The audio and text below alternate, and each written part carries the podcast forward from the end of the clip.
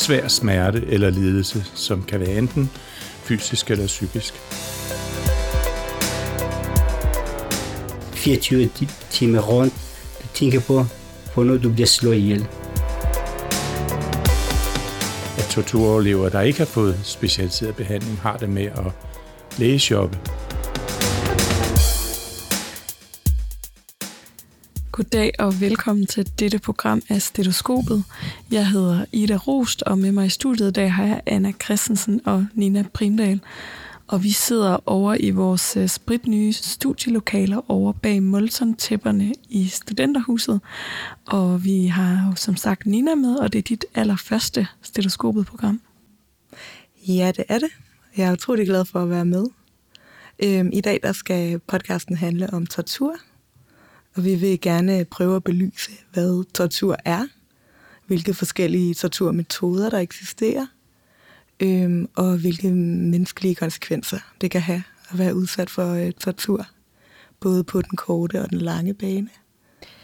Og øh, programmet kommer til at bestå af et interview med en torturoverlever, men først og fremmest skal vi ud og høre, hvad sundhedschefen fra Dignity har på hjerte. Jeg hedder Jens Modvi, og jeg er leder af vores øh, sundhedsafdeling her i Dignity, og derudover er jeg formand for FN's øh, komité mod tortur. Og vil du uddybe lidt, øh, hvad Dignity er? Ja, Dignity er jo et selvejende institut, eller en NGO, om du vil, som blev startet i 1982 som en af verdens allerførste specialiserede rehabiliteringscentre for torturoverlevere. Og siden der er vi vokset og udviklet os. Vi har stadigvæk en dansk klinik, som modtager øh, torturoverlevere til rehabiliteringsbehandling. Og derudover så laver vi forskning i tortur, og vi øh, har en række projekter i udviklingslandene, som dels øh, bygger kapacitet op til at rehabilitere torturoffer, men som også i virkeligheden øh, bidrager til at forebygge tortur. Og øh, de patienter eller ofre, eller hvad skal man sige, der kommer her, er det danskere, eller hvem? Altså... Nej, det er, det, det er flygtninge, anerkendte flygtninge, øh, i princippet fra hele verden, men det er klart, at øh, henvisningsmønstret nogle gange følger lidt, hvor der øh, er øh, øh, kampe i, i verden, i verdens brandpunkter.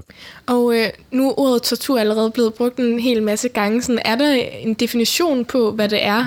Det, der, der er en definition, og den øh, er i øh, FN's konvention mod tortur.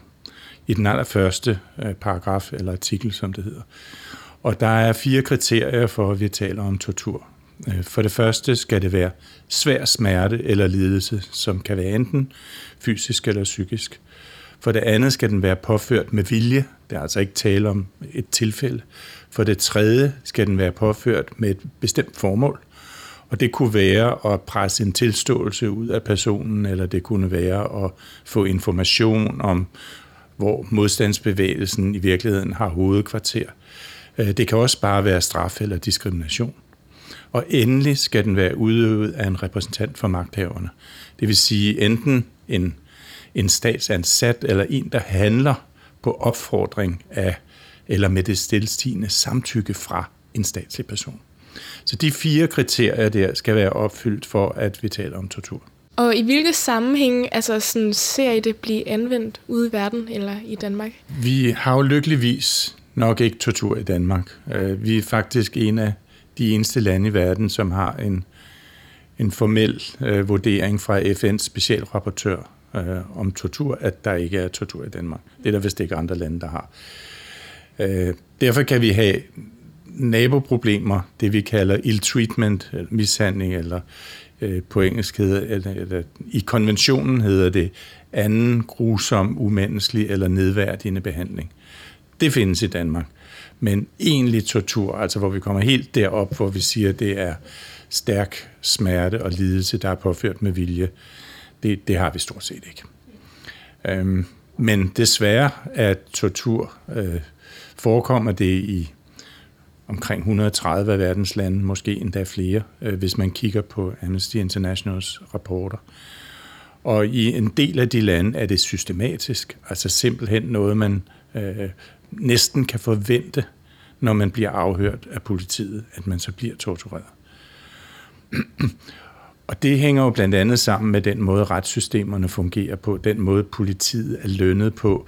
Øh, det, at politiet øh, i mange lande øh, bliver målt på, hvor mange sager de opklarer. Og den måde, de så kan opklare en sag på, det er ved at banke en tilståelse ud af den person, de lige har, har mistænkt.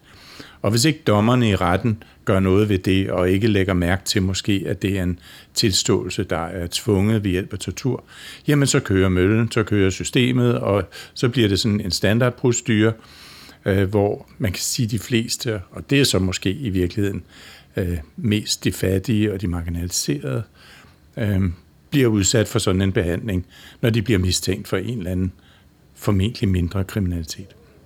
Det er klart, der er også andre sammenhænge, hvor torturen indgår i. For eksempel, øh, hvis vi kigger på Syrien, som man måske kunne beskrive som et stort torturkammer, der er det jo øh, mistanke om relation til oppositionen.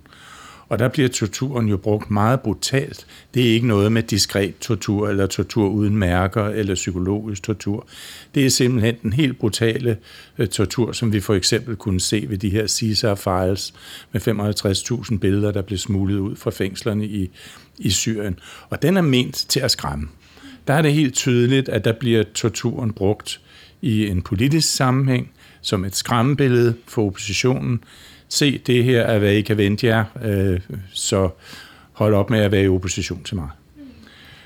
Og endelig kan man sige, at øh, torturen øh, måske også i samme, bliver brugt i sammenhænge, hvor der er mistanke om enten terrorisme eller sikkerhedsmæssige forbrydelser.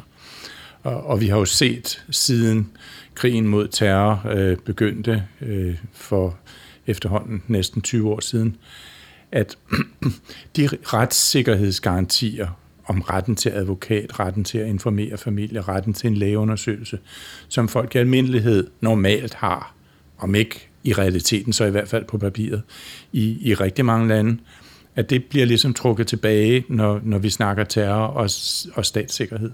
Og så bliver det lige pludselig i orden, at man laver det, vi kalder incommunicado detention, at man øh, ikke har retten til en advokat, at man kan simpelthen blive frihedsberøvet på administrativ kriterier, uden at der endda har været en dommer ind over. Og der er tortur, har torturen altså også frie vilkår, øh, fordi nogle folk stadigvæk tror, at, øh, at man øh, kan, kan tvinge information ud af, øh, af folk ved hjælp af, af at bruge tortur. Har I nogen tal på, hvor mange mennesker, der årligt bliver udsat for tortur? Det har vi desværre ikke, fordi tortur øh, er jo noget, der er omgivet af øh, tavshed og frygt. Altså tortur er måske den værste af alle menneskerettighedskrænkelser, øh, fordi den går jo ikke på at få slået folk ihjel, den går på at ødelægge deres personlighed. Og øh, det vil sige, hverken den person, som har været udsat for tortur, eller den person, der har gjort det, har i virkeligheden nogen særlig lyst til at komme frem øh, i radaren. Og det vil sige meget, mange øh, torturtilfælde, vel nok de aller, aller fleste, vil jeg gætte på, øh, kommer i virkeligheden aldrig frem til registrering af nogen slags. Så derfor ved vi ikke, øh, hvor, hvor mange der bliver tortureret. Øh, men et, et, et forsigtigt gæt vil jo være vil jo være i millionklassen. Ikke? Det er noget, vi arbejder meget med, øh, også survey-instrumenter, øh, Øh, hvor vi øh, forsøger på en valid måde at, at få folk til at sige, om de har været tortureret i øh, større befolkningsundersøgelser. Men det er, er stadigvæk svært, og hvis man for eksempel spørger en person, om du har været tortureret, og bagefter spørger man, har du været udsat for slag under fodsålerne? Har du været hængt op i armene? Øh, har du været øh, anbragt i en mørk celle i mere end en uge? Så er det forskellige grupper, der siger ja til det første, og der siger ja til det andet. Og det viser jo, eller til en af de andre, det viser jo, at den opfattelse, øh, mennesker har af, om de er blevet tortureret eller ej, varierer ret meget. Og det gør det jo i virkeligheden svært. Hvad vi ved, er, at blandt de asylansøgere, der kommer til de vestlige lande, som Danmark, Norge, Tyskland, Holland osv., der er typisk omkring 30 procent af dem, der har været udsat for tortur. Øhm, nu har vi sådan været lidt inde på nogle forskellige uh, torturmetoder. Kan du fortælle noget omkring, hvad I ser som er nogle af de nyeste metoder, der bliver brugt til at udføre tortur? Altså, der er et utal af torturmetoder, og de ændrer sig hele tiden. Og det at lave en, altså det, det har vi jo prøvet, om vi kan lave en udtømmende beskrivelse af de forskellige torturmetoder, eller, eller deres virkemåde, deres virkemåde, hvordan skaber de svær smerte, eller hvordan skaber de øh, lidelse, øh, er, er næsten umuligt. Men altså det vi, det vi har, har set, og det vi faktisk også har begyndt at angribe metodologisk, det er jo det her med psykologisk tortur og eller tortur, som ikke efterlader mærker. Og grunden er jo, at det er sværere i en retssal at overbevise retten om, at der var tortur, hvis der ikke er et eneste fysisk tegn på, at torturen var der. Vi har en meget fin øh, procedure, som hedder Istanbul-protokollen, for hvordan man undersøger øh, mulige tilfælde af tortur. Og det er jo selvfølgelig for at få alle de fysiske tegn, der måtte være, i, i, ideelt set i en tidlig fase, hvor der stadigvæk er blå mærker, men øh, ellers øh, på blivende øh, følgevirkninger, og få dem dokumenteret og sammenholdt med den historie øh, om, hvad der er sket, som den pågældende kommer frem med. Men hvis ikke der er noget, fordi der er ikke blevet lagt en hånd på personen, eller den hånd, der er blevet lagt, ikke har efterladt noget. For eksempel waterboarding vil jo ikke som hovedregel efterlade øh, øh, efterlade mærker. Altså, der, man, kan du ikke lige forklare, hvad det er? Ja, water, waterboarding går på, at man bliver bundet fast til et bræt eller et leje, og så bliver man lagt med hovedet nedad og, og bagoverbøjet. Så bliver der lagt et øh, tørklæde hen over hovedet, og så hælder man vand ned ind, så man får en drukningsfornemmelse. Og den waterboarding øh, øh, giver jo en, en, en dødsangst, fordi man, man tror, man er ved at blive druknet, og det er man jo formentlig også. Fordi man kan ikke øh, undgå, at vandet kommer i hele svælget og dækker til, og man føler simpelthen, at man er ved at drukne og kvæles. Øh, I parentes bemærket, øh, Khalid Scheid, øh, som var ham, der blev mistænkt for 9-11, øh, blev waterboardet 184 gange, øh, uden at der kom noget brugbar øh, efterretning ud af ham. Og derfor er han et type eksempel på, at, øh, at torturen ikke virker som en efterforskningsmetode. Men for at vende tilbage, så er tortur, der ikke efterlader mærker, nok en stor udfordring, fordi den dokumentation, vi så som læger og psykologer kan lægge på bordet i retssagen, er øh, på det psykiske alene. Og problemet er, at, at nok er de psykiske følgevirkninger af tortur måske de, de sværeste og dem, der skaber mest lidelse for den pågældende resten og ødelægger livet for vedkommende, så er de ikke altid specifikt relateret til de torturmetoder, der har været brugt. Altså, nogle af de torturmetoder, der ikke efterlader mærker, er for eksempel søvndeprivation. Og søvndeprivation, det her med at op øh, og blive øh, afhørt to timer i cellen, øh, så op igen og blive afhørt tilbage i cellen, tre timer op og blive afhørt, og så afhørt igen efter en time. Øh, efterlader jo ikke mærker, men, men øh, øh er tortur i, og kan i hvert fald være det, tortur i samme omfang at have de samme følgevirkninger øh, med PTSD og angst og depression, isolation, skyld og skam osv. Og tilsvarende med øh, andre former for psykologisk tortur, for eksempel det, vi kalder skinhenrettelser, hvor man får rettet en pistol mod tændingen, og den bliver trykket af, men der viser sig at være løs i den. Øh, men man tror, man er lige ved at dø. Man tror, man skal, nu bliver jeg skudt. Og det er jo en forfærdelig øh, oplevelse tilsvarende med at se tortur af andre, for eksempel ens kære, øh, er regnes for at være noget af den aller værste tortur, man kan blive udsat for. Og som sagt er det altså en udfordring at få torturbydlerne dømt, når der ikke er de her øh, fysiske beviser. Og derfor er vi nødt til at gå meget mere i dybden med den psykologiske og psykiatriske anamnese og se, om der kan blive knyttet specifikke, specifikke sammenhænge mellem det, man har været udsat for, og for eksempel mønstret af, øh, mareridt og mønstret af avoidance, som den pågældende øh, lider. Så det er en meget stor udfordring. Jeg sidder sådan og tænker på, om man skal have en eller anden form for kendskab til kroppens fysiologi for at udvikle de her ting, eller er det noget, der sådan, ja, det ved jeg ikke, hvordan, hvordan spredes det? Hvordan startes det? Det er også et godt spørgsmål. Vi ved jo fra USA, at uh, to psykologer, uh, Jessen og Mitchell, uh, udviklede det her såkaldte Enhanced Interrogation Program, og at de nu er ved at blive retsforfulgt for det.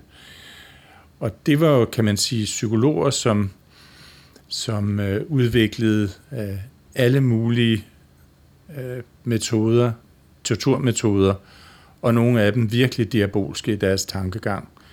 Uh, jeg kan nævne for eksempel, en af de ting, de udviklede, havde med musik som tortur at gøre. Og så tænker man jo umiddelbart, musik som tortur, ja ja, ikke? er det nu også så slemt, ikke? og musik er jo noget, vi nyder, eller... Og det, og, og det er det bestemt ikke under de her omstændigheder, hvor man blev lukket inde i et, et, et rum, og der blev spillet den samme betonrock-sang øh, 24-7. Men hvad, hvad det mest diabolske her var, at de så indimellem, så betingede de torturoverleverne ved at spille en bestemt melodi kort tid inden de blev hørt til afhøring og tortur. Og så fik man jo den betingning, at når så den melodi kom, så blev man fuldstændig redselslagen, fordi nu vidste man, nu kom det igen. Og den betingning, altså det viser jo lidt en psykologisk tankegang, hvor man bruger den psykologiske viden til at udvikle øh, torturmetoder. Og det har der jo angiveligt også været læger involveret i. Desværre er lægers involvering i tortur øh, øh, relativt udbredt. Øh, I en af de første øh, disputater, der blev lavet om tortur, Ole Ved Rasmussens disputats, øh, var der et betydeligt antal af de torturoverlever, han øh, interviewede, øh, hvor der havde været en læge med enten før, under eller efter forløbet, og spillede en rolle, som var dybt problematisk etisk. Øh, for eksempel øh, at rådgive om, hvor meget, øh, hvor meget der kunne øh, waterboardes, øh, før øh, vedkommendes liv blev øh, i fare. For eksempel at behandle de umiddelbare skader, så vedkommende kunne afhøres igen. For eksempel at have certificeret, at øh, de her bruises skyldes et, et fald eller et overfald fra en anden fange, og ikke at vedkommende var blevet tortureret. Så har Jens Modvig givet os en introduktion til, hvad tortur er, og vi vender tilbage til ham lidt senere i programmet. Det næste interview, vi skal høre, er med en, som selv har været udsat for tortur. Øhm, og inden vi går i gang med det interview, vil jeg fortælle, at vi har været nødt til at tilgå det med en lidt anden strategi. Øh, vi har været nødt til at jævnføre os med det, der hedder Istanbul-protokollen, som er nogle internationale guidelines, der blev lavet tilbage i 1999, og som omhandler, hvordan man tilgår personer, der har været udsat for tortur, både i forhold til, når man skal dokumentere det, eller interviewe dem, øh, eller undersøge dem. Og det er selvfølgelig for, at man ikke risikerer, at de oplever en form for retraumatisering, hvis det kan virke sådan for forhørsagtigt. Så derfor har vi været nødt til at tage nogle særlige forholdsregler. Okay, jeg hedder Lukman Mustafa Abdullah. Jeg er snart bliver 55 år gammel. Jeg er født og vokset i Irak, det kurdiske område, eller det kurdiske del af Irak, den hedder, eller Kurdistan, den irakiske del, en by hedder Suleimania. Uh, øh, så jeg, jeg, jeg har kæmpet mod diktatur i, fra, uh, hvor jeg er teenager, kan man sige, indtil jeg bliver fanget i i 1990. Øh, det var 8. 9. 1990. Jeg bliver fanget. Og øh, jeg, jeg, jeg har studeret i Bagdad, og efter jeg blev færdig som student, øh, så det var sådan i Irak, man skulle til blive soldat. Man skulle til herren og øh, fortjener, eller det ved ikke, hvad den hedder på dansk, øh, samfund, eller tjeneste, øh, samfundstjeneste, sådan. Men når man kommer ind i militær, så man har ikke mulighed at komme ud igen. Indtil du bliver dræbt, indtil du bare bliver og fortsætter. Det var det sådan, på grund af alle krige har været i Irak. Så øh, jeg gik ikke i militær, så jeg bare undergav øh, mig under jorden, kan man sige. Og vi kæmpede videre med mine kammerater. Vi var en rødfarve øh, gruppe, den hedder Kommunist, øh, Kommunistparti, eller øh, ja, kan man sige Kommunistparti. Så vi kæmpede videre, indtil jeg bliver fanget af, af, af regime. Og jeg blev i fængsel i knap 6-7 måneder, og vi bliver behandlet på den dårligste måde, som man kigger på. Hænger op, øh, og så slår med kabel eller med øh, alt muligt, kan man sige. Også psykisk behandling. Og øh, det var ja, det var mange ting, som man kan ikke fortælle i Vjarsbar. Det spørger mig detaljerne, hvis I har noget alt det, som I kæmpede mod i Irak, altså vil du prøve at forklare sådan lidt om, hvordan, altså, hvordan var det at leve der? Hvad var det, I kæmpede imod? Og sådan?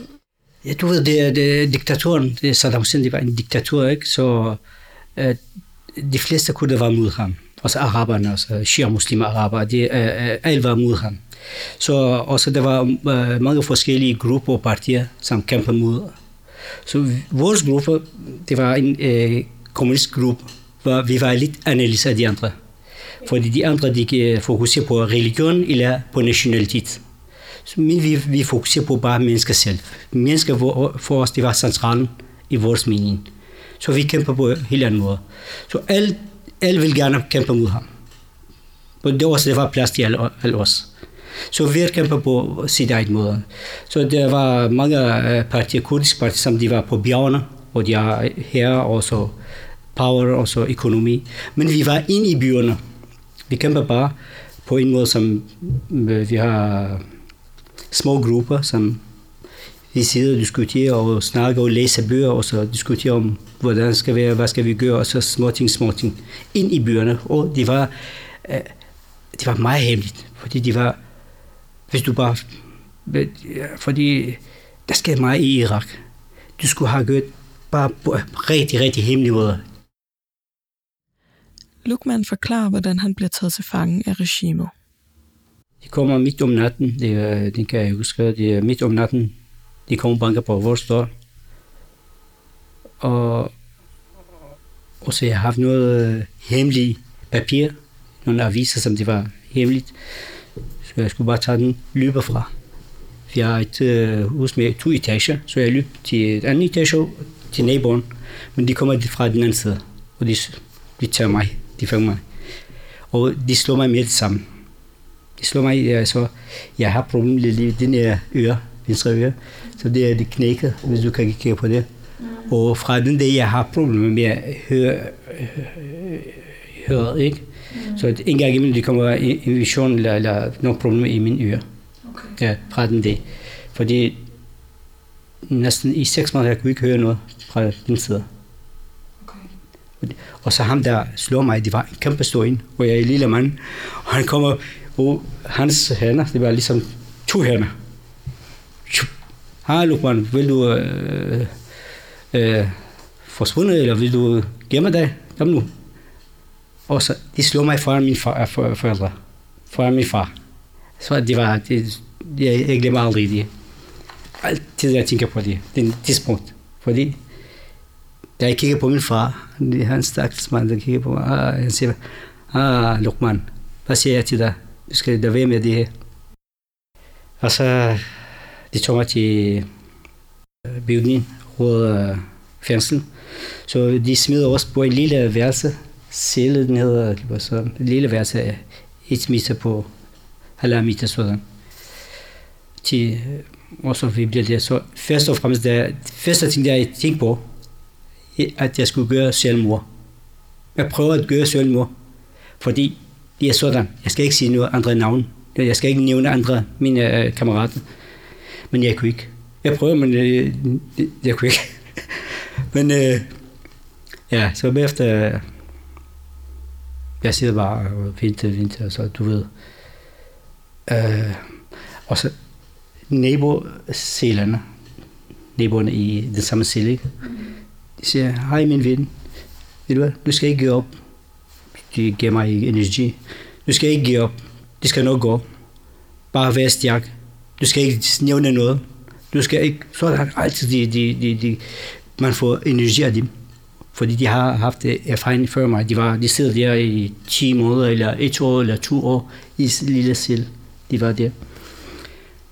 Og så, okay, okay, okay, du skal bare, bare altid, de siger. Så da de tog mig til behandling, at ligesom bare vi sidder her. Så det var en sele uh, op på taget. Øh, uh, det uh, hænger mig derovre. Øh, de siger mig, her, hej Lukman, så du er god mand, og bare fortæl os, hvad der sker med dig, og bare, du siger, det er rigtigt, du, vi skal ikke slå dig ihjel. Hvis du siger bare, det er rigtigt, så vi gør ikke noget med dig. Jeg siger, jeg har ikke noget med jer. Jeg har ikke, men det I tager mig fejl. Så de siger, hvad med de papirer, vi har taget? Fordi de tager med nogle papirer. Jeg siger, de var ikke mine. Det var, nogen har kastet i mit hus og så. Så. De siger, at det er en ny løgn. Så hvad siger du? Skal du sige eller ej? Jeg har ikke noget. Så efter de tre. Lukman går nu væk fra mikrofonen og viser os, hvordan at han blev hængt op i loftet i armene og øh, blev stillet på et bord. Og da han så nægtede at give informationer til soldaterne, så sparker de bordet væk under ham, så han resten af forhøret bare hænger øh, i armene frit ned fra loftet. Så fra den der indtil nu, jeg har de problemer i begge skuldrene. Uh, en gang imellem jeg tager til, uh, til specielle læger, og så de behandler mig lidt, så nogle gange de siger, vi laver operation, og så fra den der indtil nu, jeg har det samme problem. Men nogle gange det går godt, Øh, nogle gange det, det, jeg har mig rundt. Jeg kunne ikke sove om aftenen, så jeg så sådan.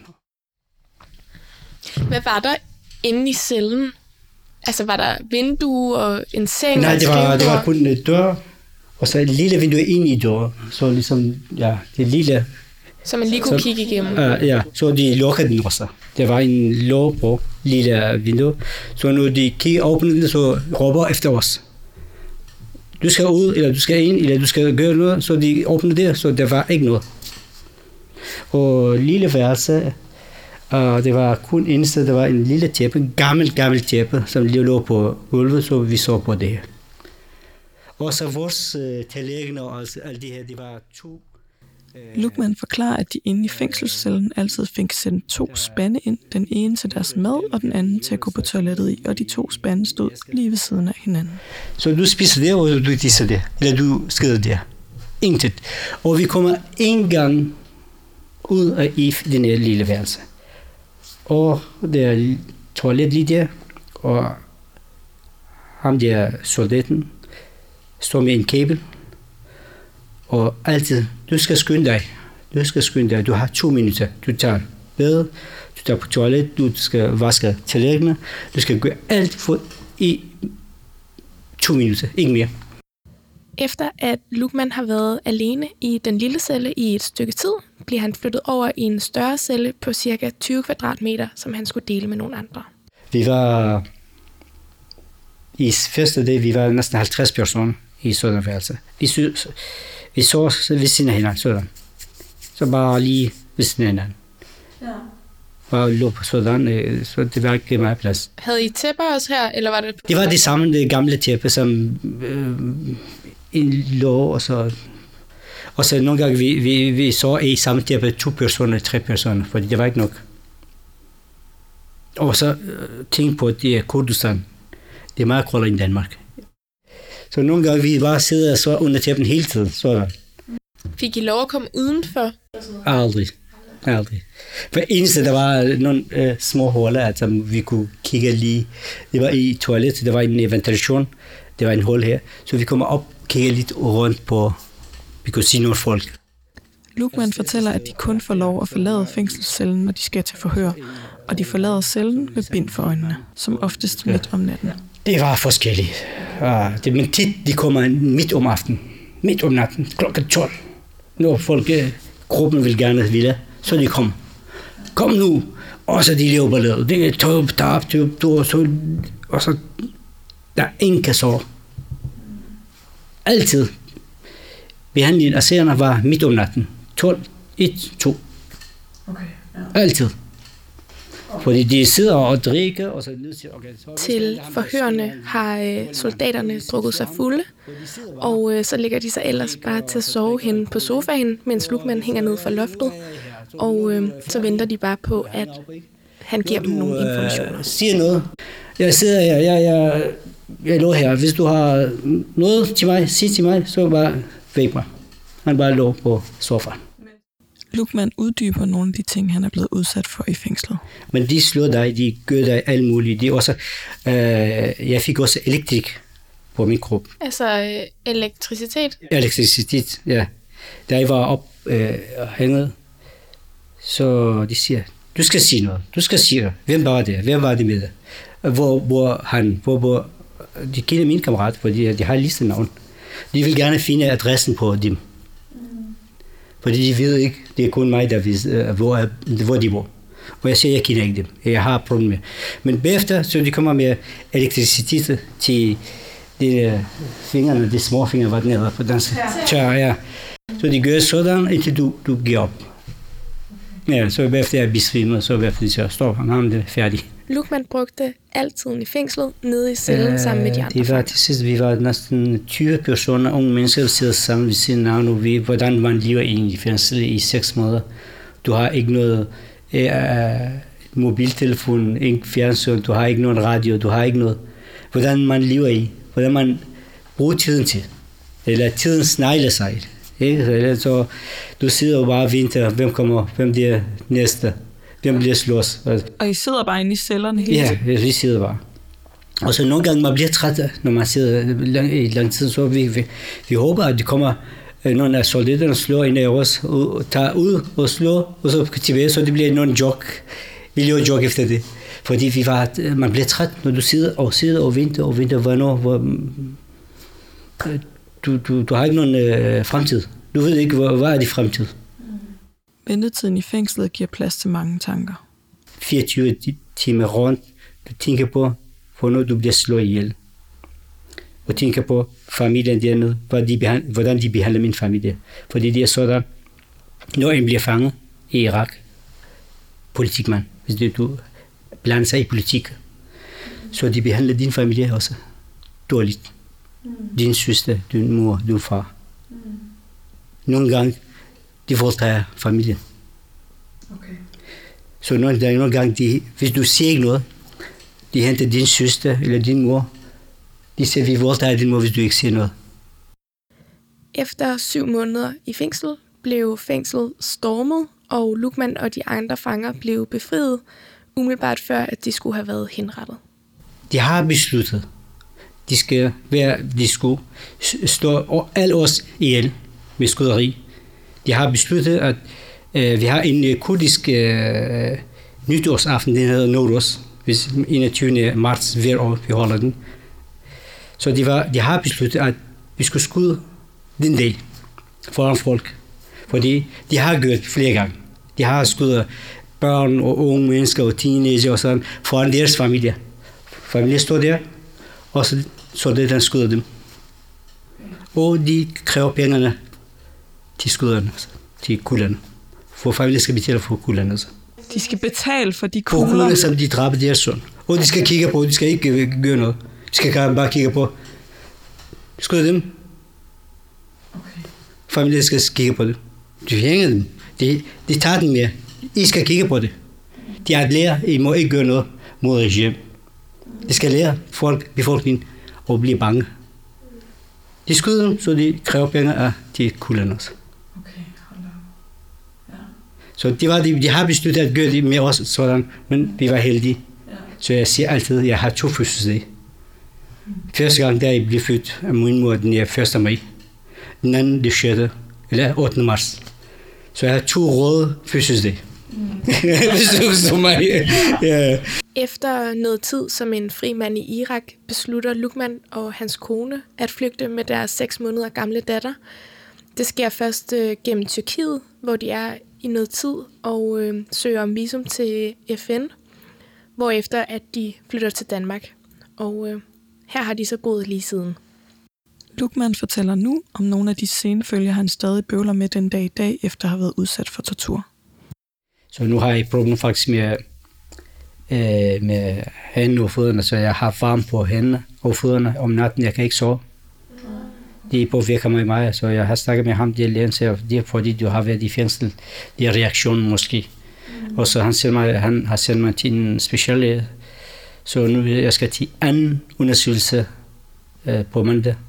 Så jeg håber, den gang de finder noget, fordi jeg kan ikke sove godt om natten. Det er jeg vågnet op. Det brænder? De brænder mig i hændene, og så i fødderne. Så jeg vågner op tre-fire gange om natten. Så jeg tager øh, kold bad. Eller jeg tager nøgen ud i haven. Jeg har et lille have. Helt nøgen. Det er at få frisk luft. Og så jeg kommer ind til jeg falder i råd, så jeg så et par timer, så jeg vågner igen. Så, så jeg vågner hver aften to-tre gange. Så det er ikke så godt, men det er sådan. Jeg fik nogle behandling fra min egen læge, så det var ikke særlig god. Det var biurolighed eller sådan medicin, som øh, det var nogle påvirkning på mig, når, dagen efter, når jeg skulle på arbejde. Okay. Jeg har haft lidt ligesom, travlt i hovedet, og så øh, koncentrationen var ikke så godt, og så når man kører taxa, så det kræver meget mere. Så jeg siger, jeg stopper det medicin. Lukman fortæller, at han stadigvæk døjer med Marit. Stadigvæk vi har det med rit. Vi drømmer dårligt. Mm. En gang imellem, ikke tit.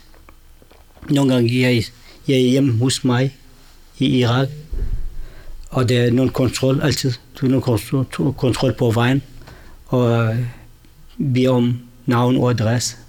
Altid. Så de kommer tit. Nogle gange, når jeg er meget stress, så de kommer. Så, øh, men nogle gange det er okay. Men øh, de sidder inde i gruppen i sjælen. Mm. Så selvom jeg er en voksen mand, og jeg kan godt forstå det, men stadig det er bare nogen, som kan, det, det er ikke mig, der bestemmer.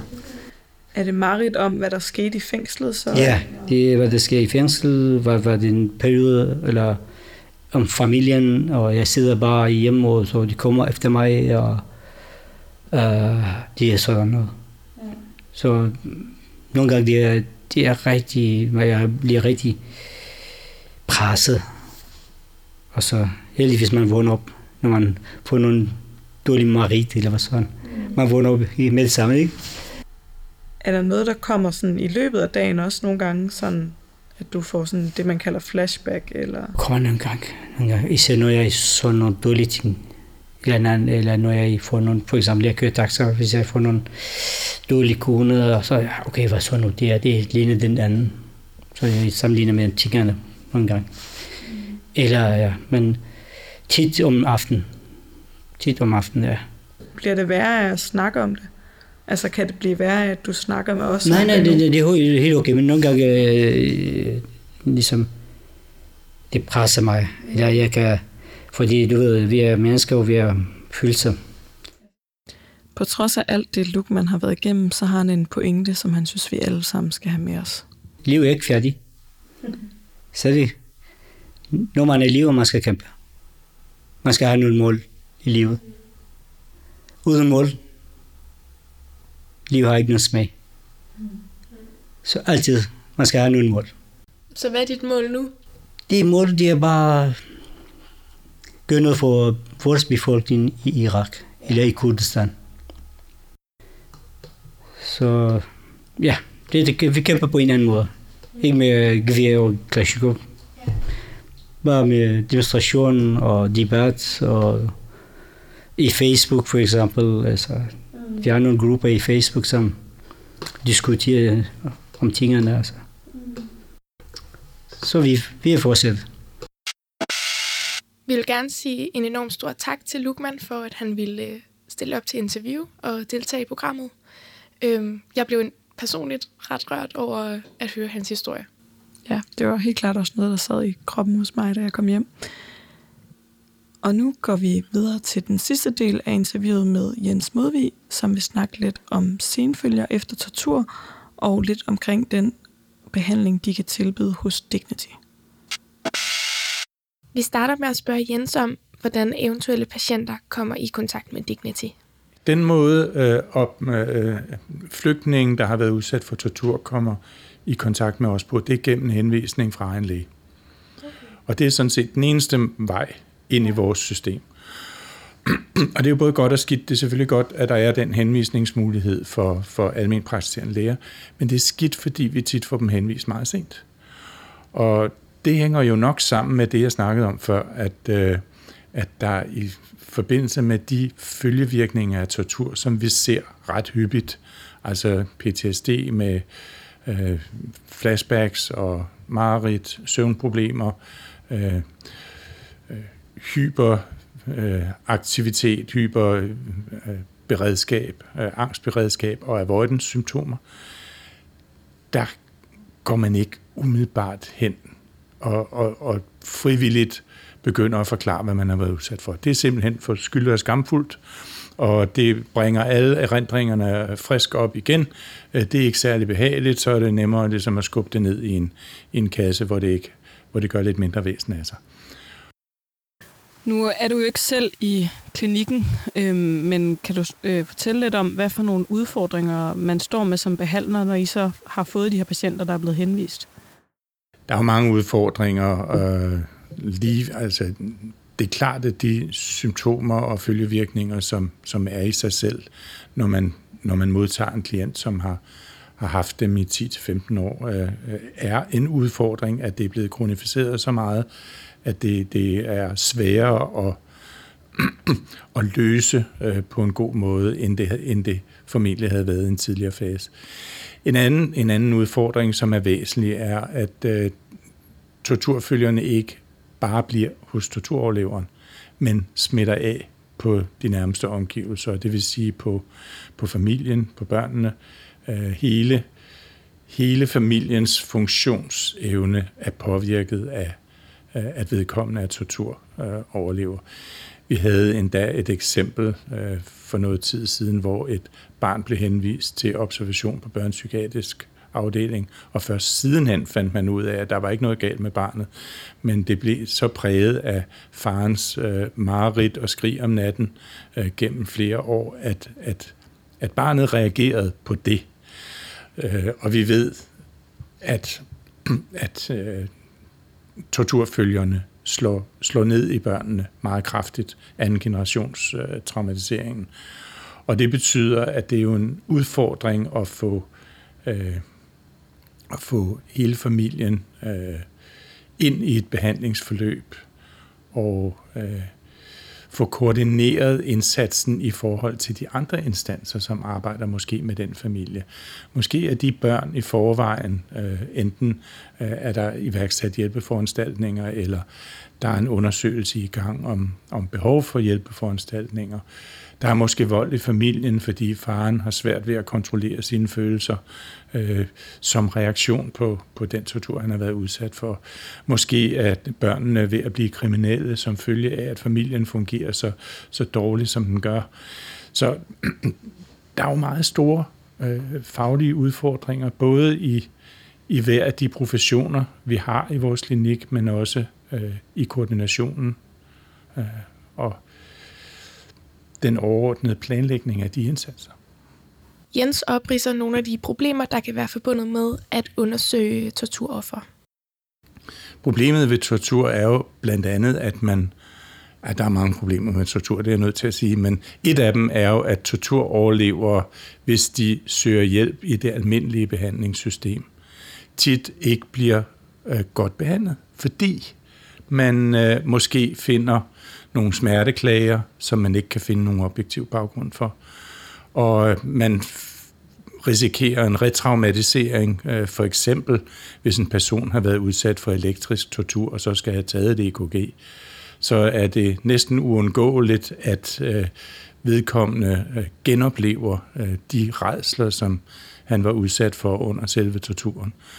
Og det vil sige, at der er en, der er en lang række grunde til, at den øh, tilgang, man skal have til rehabilitering af torturoverlever, er særlig og anderledes end, end den, der finder sted i det almindelige øh, sundhedssystem.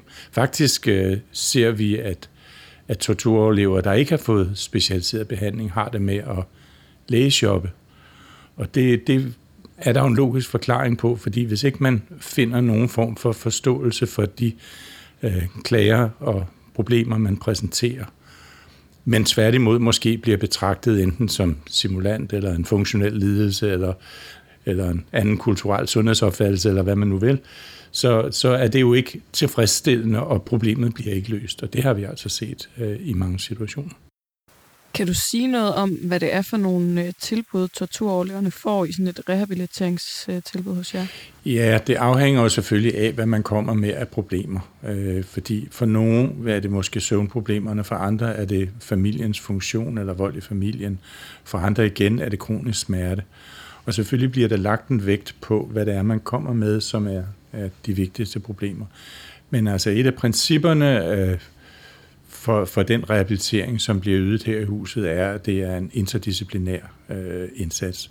Og det vil sige, at der er en indsats fra læger og fra psykologer, fra fysioterapeuter og fra socialrådgiver. Og hvis der er brug for det, også øh, fra psykiater. Og den indsats er jo koordineret, øh, og, i, og man bliver visiteret til, om, man, om det er en individuel behandling, eller om det er en familiebehandling. Øh, vi har også haft øh, forskellige gruppe øh, indsatser.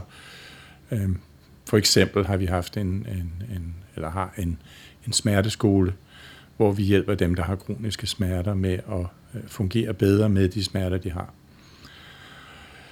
Så jeg vil sige, at princippet er en, en øh, interdisciplinær indsats med de faggrupper, jeg nævnte, og selvfølgelig koordination så meget som muligt i forhold til for eksempel sagsbehandlere i jobcentre, i børnefamiliecentre, øh, som gør, at man, at man får koordineret øh, en samlet indsats, og ikke, skal vi sige, opererer i et tomrum. Hvor lang tid tager et rehabiliteringsforløb? Ja, gennemsnittet er nok et års tid. Okay. Det synes jeg egentlig ikke er så lang tid, hvis det er noget, hvis det, man har haft det i 15 år. Men, men øh, du risikerer jo så også tilbagefald, øh, og at man måske må genoptage øh, behandlingen sidenhen. Men en stor del af vores indsats, hvis jeg, hvis jeg sådan må skubbe emnet lidt, er jo, er jo også forebyggelse af, af tortur, fordi øh, altså, det er jo fint og nødvendigt, og en ret, man har, at man får rehabilitering øh, som torturoverlever. Det står simpelthen også i torturkonventionen, og alle de 169 lande i verden, der har skrevet under på, eller ratificeret, som det hedder, øh, torturkonventionen, har forpligtet sig til, at man som torturoverlever har ret til rehabilitering. Men man har også forpligtet sig til at sætte en række forebyggende initiativer i gang. Øh, man har forpligtet sig til, at et hvert bare nogenlunde sandsynligt tilfælde af tortur skal undersøges af anklagemyndigheden, og der skal rejses en retssag mod torturbødlerne, og de skal straffes, og det skal være en alvorlig straf, øh, svarende til, hvor alvorlig forbrydelsen er, øh, og det har alle landene forpligtet sig til. De har også forpligtet sig til at gennemgå øh, de forhold, som man byder arresterede, for, øh, arresterede øh, personer. Øh, skal de sidde i en celle uden vinduer, for eksempel? Hvor hurtigt kommer advokaten? Øh, er der videoovervågning af afhøringen fra politiet? Skal advokaten være til stede? Hvad hvis øh, der bliver øh, uddelt nogle slag i forbindelse med, at måske den personen gør modstand, og så øh, griber politiet ind. Øh, hvordan er alle de her arrangementer og overvågningen af, at det foregår øh, uden brug af tortur? Og de lande er så forpligtet til at rapportere til torturkomiteen hver fjerde år, hvad de har gjort for at, øh, for at øh, efterleve øh, konventionens bestemmelser, og hvad de har gjort for at sikre, at en arresteret person ikke bliver tortureret. Så det har landene altså også en forpligtelse til, de bliver så holdt ansvarlige af torturkomiteen, som består af 10 eksperter, som de 169 lande har valgt. Og vi sidder så tre måneder om året i Genève og modtager de her rapporter og modtager delegationer fra, fra øh, øh de 169 lande, og det er lige fra Kina og USA til Venezuela og Israel, øh, Øh, som skal fortælle os, hvad de har gjort for at efterleve øh, torturkonventionen. Vi har så to dage, hvor vi øh, stiller spørgsmål og får svar, og så udgiver vi nogle konklusioner omkring hvad, og anbefalinger omkring, hvad skal staten så gøre for i bedre grad at forebygge tortur. Og inden for de senere år, så er der faktisk kommet en, en tillægsprotokol til torturkonventionen, som gør, at de lande, der har tiltrådt den, skal etablere en såkaldt national forebyggende mekanisme. Det har Danmark også gjort. Og det betyder, at man, man for at forebygge tortur øh, aflægger besøg på alle steder, hvor folk kan blive frihedsberøvet. Arresthuse, fængsler, psykiatriske afdelinger, sociale institutioner. Og øh, i Danmark er det ombudsmanden sammen med Dignity og øh, Dansk Institut for Menneskerettigheder, som laver de her besøg. Så vi er ude omkring 40 gange om året og øh, kigge på alle forholdene i fængsler og arresthus, psykiatriske afdelinger omkring brug af magt, brug af tvang, og øh, om der er en ordentlig registrering og forebyggelse af det, om de tilfælde, der har været for eksempel af død øh, under frihedsberøvelse, er blevet ordentligt undersøgt, om man har sikret sig, at man lavede en effektiv selvmordsscreening, om man øh, sørgede for, at de personer, der mente, at der var blevet brugt for meget magt, faktisk havde mulighed for at klage, og om den klage var blevet behandlet af den uafhængige politiklagemyndighed, etc. Så der er altså en forebyggelsesmekanisme, som er i gang her, og som, som også virker i Danmark, og virker i efterhånden 90 af de 169 lande, øh, hvor det er kommet på plads. Men man må sige, at lande som Kina, Rusland, USA, Israel har ikke skrevet under på tillægsprotokollen. Så de har altså ikke lavet sig øh, undersøge på den her måde, som jeg lige sidder og snakker om. Så der er en grænse for endnu, hvor, hvor mange af de lande, hvor vi også ved, der er torturproblemer, som øh, har, har meldt sig under fanerne til at forebygge effektivt. Så er dagens program ved at være overstået, og jeg synes, øh, en meget fin tanke at sende jer alle afsted med, det er, at øh, Lukman, som har været udsat for nogle af de mest forfærdelige ting, stadigvæk siger, at der er altid håb, og man skal altid have et mål i livet og kæmpe videre. Så det synes jeg, at vi alle sammen skal skrive os bag øret. Og hvis man er interesseret i at vide noget mere om tortur og behandling af torturoffer, så kan man jo tjekke Dignities hjemmeside ud. Den hedder dignity.dk. Og så vil vi også lige nævne, at Lukman fortalte os om et projekt, han er med i. Det hedder Omsorg og støtte til børn på flugt. Det kan man finde ind på Facebook, og det er et projekt, der, øh, der indsamler legetøj og ting til børn i Irak, øh, der har det enormt svært, og sender det derned til dem.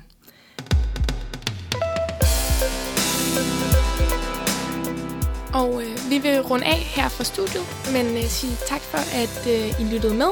Og øh, vi lyttes ved igen om 14 dage, hvor Aarhus Redaktion har gjort næste program klar.